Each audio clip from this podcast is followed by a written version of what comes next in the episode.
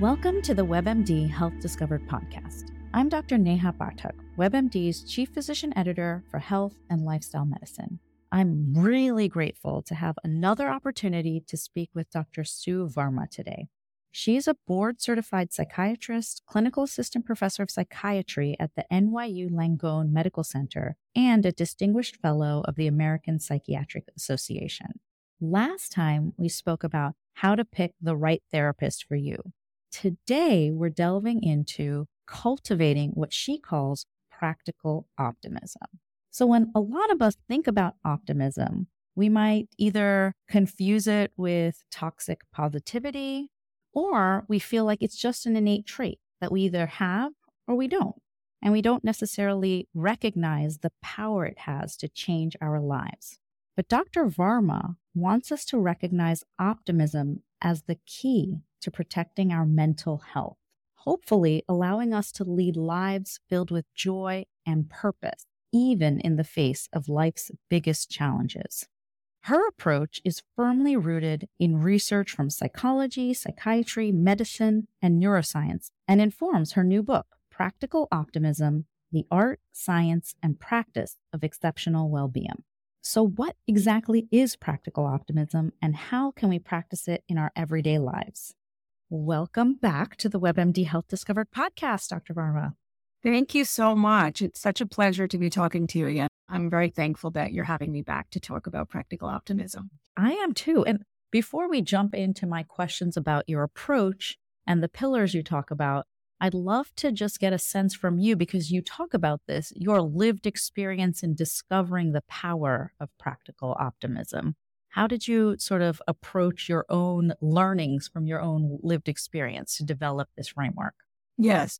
So it's kind of been there throughout my life, looking at sort of key influences. And in the book, I talk about, and my parents as one of them. But it also, I want to say, came from my own personal journey of experiencing challenge and setbacks and not finding that our current approach was robust enough in the sense that so much of Western medicine and psychiatry is focused on treatment of illness and diseases. And I was more interested in how do we prevent them. And then when I went on professionally to work with survivors of 9 11, there was a lot of emphasis on resilience. And so I went deep into the literature on resilience and learned that optimism was one of the key features. And a lot of people might say, well, optimism, I mean, you're either born with it or not, with this outlook of glass half empty or half full. And that doesn't serve anyone. This idea that resilience or optimism, you either have it and or you don't. So much of what I'm interested in is how do we teach people life skills? And that's what I learned in the research done on optimism, which is a few things. One is yes, optimism is genetic, but only 25% of it is.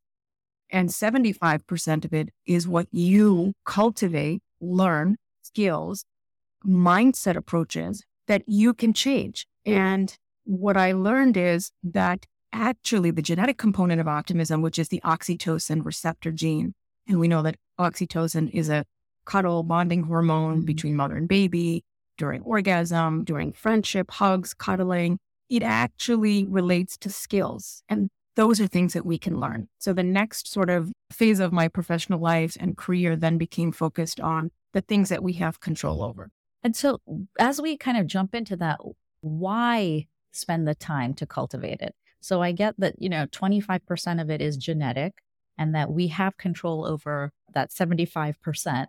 So, why spend the time when there's so many life skills that we struggle to acquire? What is the basis? What's the scientific basis? What are the benefits of cultivating optimism? So, really, when I talk about cultivating exceptional mental wellness, it's seen through the lens of optimism of who these people are who might be naturally gifted in this way. But it really comes down to the best practices and the evidence behind what is good mental health. And good mental health, some of us are born with it in the sense that we are not only able to bounce back from adversity, which is what resilience is, but also that we're able to thrive in the face of it which is what flourishing is. And to me, optimists do both. They are able to handle hardship and able to bounce back, and they have the skills to cope with what is happening negatively in their life.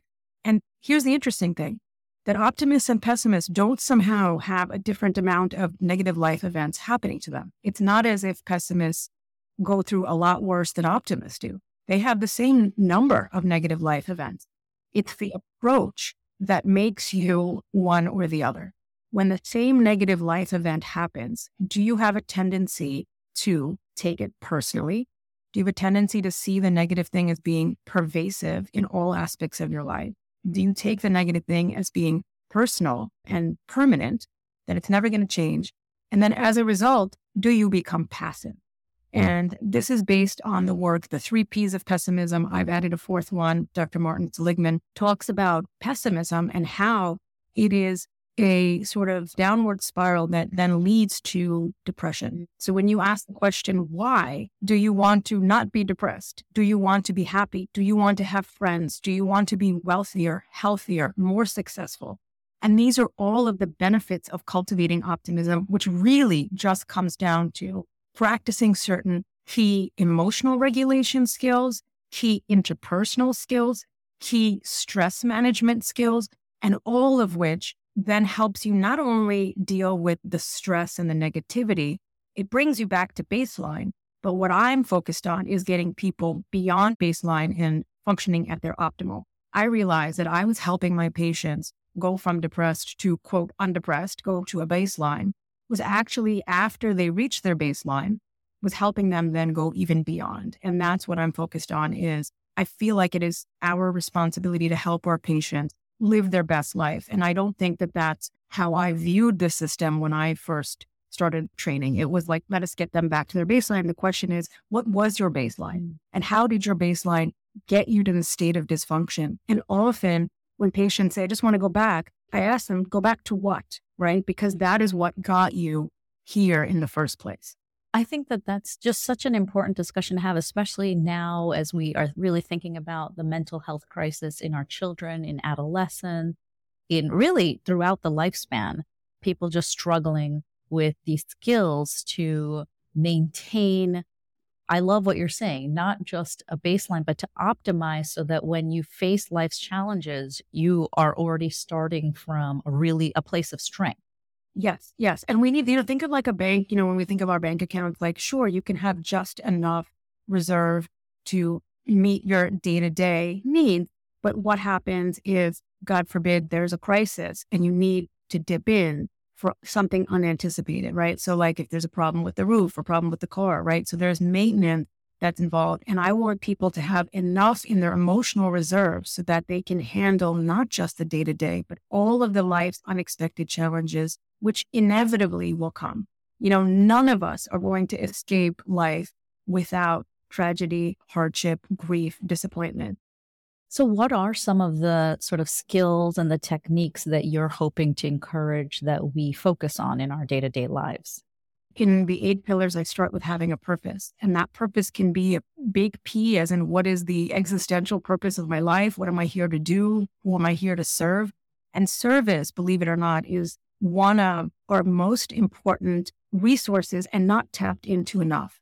So when you do a kind gesture for somebody else, and this recently came out in a study, it's like the benefit is not really just to the other person, it is to you very much. And we don't realize that because so much of depression takes us inward. And I talk about this in a later pillar, in the pillar of being present, is that rumination or the self referential thoughts where it is all about us and it's about, oh my God, I suck as a person, or we become very self conscious, where it's about our life. And the circular inward thinking is a journey to depression. When we come out and we are focused on giving back, when we are focused on our skills and hobbies and talent, and how they can make impact, which is all I, what I talk about in purpose, the big P, that is when we're going to be happiest. We are happiest when we're in a state of flow. And what a state of flow is, is this creative space where you lose track of time, you're fully engaged in an activity, and everybody's flow state is going to be different. Somebody might say it's playing video games. My husband and my kids say it's when they're skiing. It could be when you're cooking, it could be when you're gardening. For me, it's when I'm writing, it's when I'm speaking. So each of us have different hobbies when we lose track of time. But what's interesting is what happens in the brain is that there's a quiet in the default mode network, which is that ruminating, self referential when your brain isn't focused on a task. So, literally, you can't be in a flow state and also be ruminating. And having a sense of purpose decreases your mortality rates. They followed people for eight and a half years, and those who had a sense of purpose were 30% less likely to die from any cause, but also less likely to have heart attacks and strokes. We find that a sense of purpose in children and adolescents decreases inflammation in the body and that this prevents later illness later on in life. So that's just one of the eight pillars, but each of these pillars are basically I looked at all of the science of everything that we can do that is with our control and then give people tangible, actionable steps. How do you create that balance between this sense of purpose versus just being like just keeping yourself busy almost to stop the ruminations and these thoughts. When is it healthy? When is it not? I guess is what I'm getting at. You know, there's two things. One is so much of our busyness, at least for like how we are overscheduling young people these days, is about this external metric of success. And it's coming at the expense of their mental health, this need for achievement. So when I suggest purpose, I say do something. And I talk about this in the four M's of mental health, one of which are mastery, is do something for no one else other than yourself. That it gives you joy, it gives you pleasure, it makes you a little bit better at something. You don't have to be a master. But the point is that it's just for you and for your own benefit. So that's one way so that we don't get overscheduled for the purpose of success and external validation. Then the other part of your question is about how do we not just do, you know, what we call either monkey mind or busy work to avoid having to sit with our thought. There's a study that showed that people will go through any length to not have to sit alone and quiet with their thoughts to the point that they will administer themselves an electric shock, a small electric shock, given the choice of sitting someplace for 10 or 15 minutes unoccupied or shocking themselves. They chose to hurt themselves. I remember a patient telling me about a woman that she knew who would keep the radio and the TV, and there was always had to be noise on, even in the shower, so that she didn't feel alone. And that's the other thing is that we are feeling, we're experiencing a loneliness crisis. And to me, that says that we're devoid in deep and meaningful connections so that we feel that we either can't be alone in life or we can't be alone with our thoughts because our thoughts are scary. I feel like if we could give a home and a space to our thoughts to be like, yes, they exist. Yes, they are sometimes negative. But just the way at an airport, when we're picking up our luggage, if there are other people's luggage on a conveyor belt, we notice them, we observe them. We don't take other people's luggage home. We don't invest too much thought into opinion about how ugly the luggage is or how pretty it is. We notice it, we observe it. That's what mindfulness does. One of the other of the four M is being observant, acknowledging the negative emotions and saying, okay, I'm going to create a home for you. We've talked about practical optimism in moments of crisis, but what about moments of joy and triumph?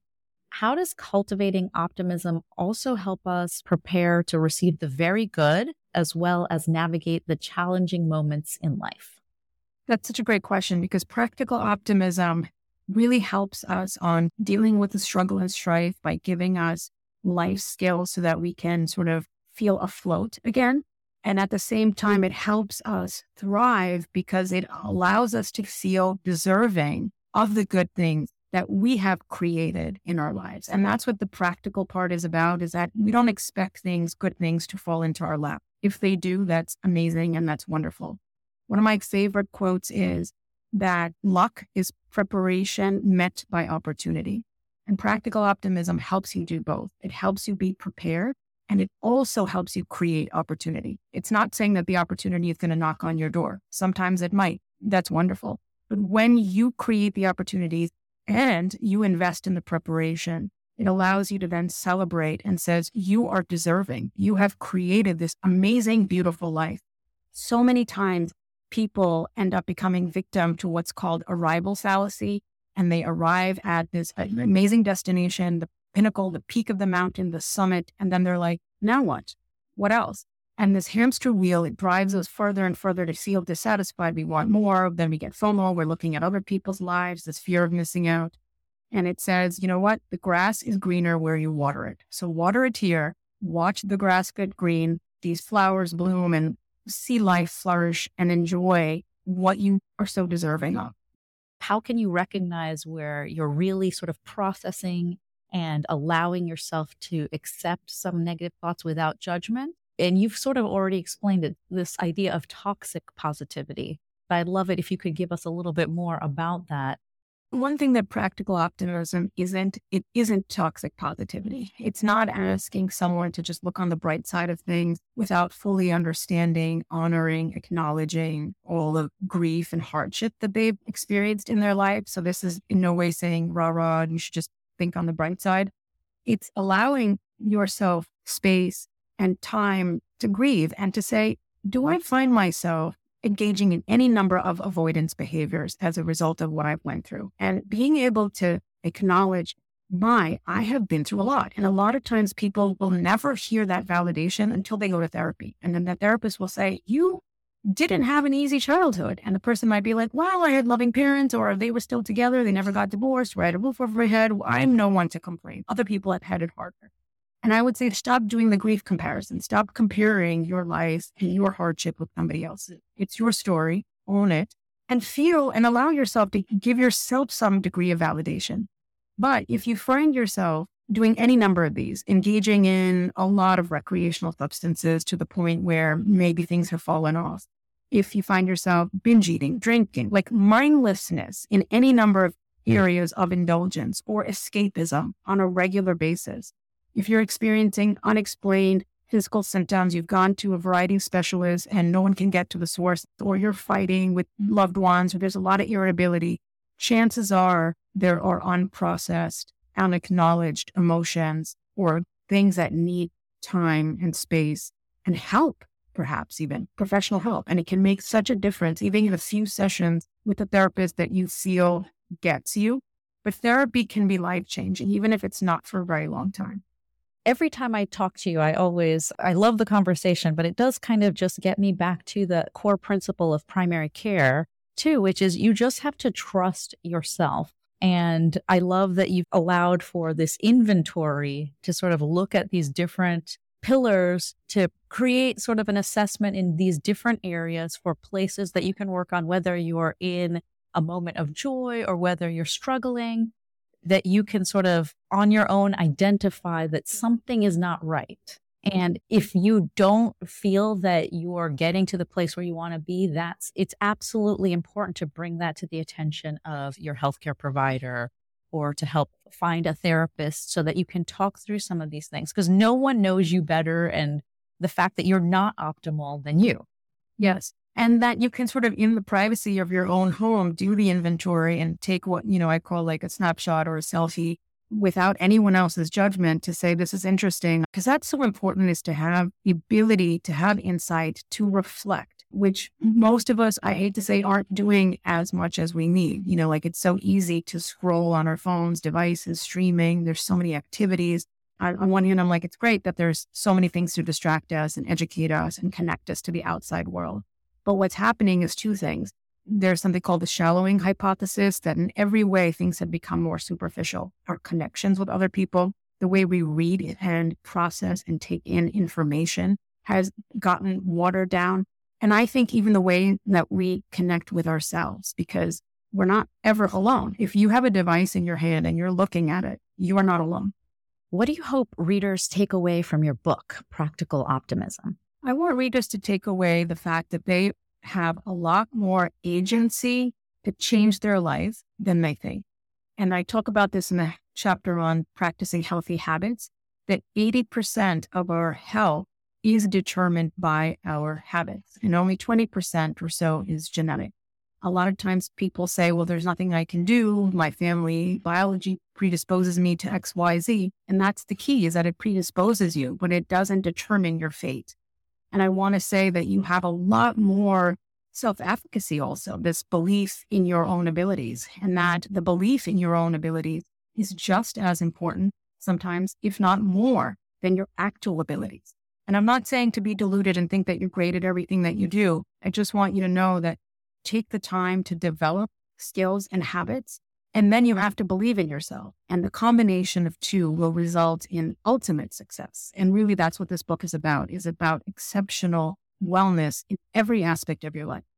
for the final question, just would love to get your thoughts on how do we put our individual sort of abilities to do an inventory on ourselves in the broader context of where we may live, work, play, love. How do we sort of allow ourselves to have some agency, but still recognize that as a society, there's probably things that we do need to work on? 100%. And I'm so glad you brought that up because that was one of the biggest challenges. I want to say every pillar, every point, every data point, every tangible takeaway, I kept thinking to myself, there is always a broader context. How can I tell someone do X, Y, and Z when they're living in a world with so much bias, discrimination, injustice? And so I had to put a little author's note to say, I get it. I see you. I hear you. We are living in a most imperfect world in an imperfect time where there are so many challenges that are way above any of us and that are going to interfere and make our ability to practice practical optimism hard. And at the same time, I see you, I'm with you. I feel compassion for your situation. I have been there. I've been on the receiving end of a lot of these systemic challenges that we talk about. And I say that in order to fortify yourself, to feel stronger, to feel more resilient, you still need to invest in yourself. And very quickly, your investment in practical optimism will spread. It's infectious because you are creating resource and resilience and kindness and you're taking care of yourself, your tank is full so that you can pour, you know, into somebody else's cup. And it's this whole idea that when it comes to optimism and pessimism, it was never a matter of is the glass half full or half empty? It's not how we perceive it. It's the fact that we need to know that a glass is refillable. And that's what these eight pillars do is give you the strength, the capacity, and the energy to build yourself so strong that your cup overflows and that you can then pour. And then it becomes a community thing. Practical optimism can be practiced by people in institutions, in schools, in communities, and it really just makes you a kinder person. And that's what we need. We need empathy. We need compassion. And if we are struggling in the world on a societal level, it's because these things are declining. Well, thank you again for being with us today, Dr. Varma. We've talked with Dr. Sue Varma about ways that we can bring practical optimism into our lives. I know that for myself, I'm also thinking about how I'm going to fill my cup so I can model these behaviors for the next generation in my home. So I just, again, really appreciate this conversation. To find out more information about Dr. Varma, visit drsuevarma.com and we'll have that information in our show notes. Thank you so much for listening please take a moment to follow, rate, and review this podcast on your favorite listening platform. If you'd like to send me an email about topics you're interested in or questions for future guests, please send me a note at webmdpodcast at webmd.net. This is Dr. Neha Pathak for the WebMD Health Discovered podcast.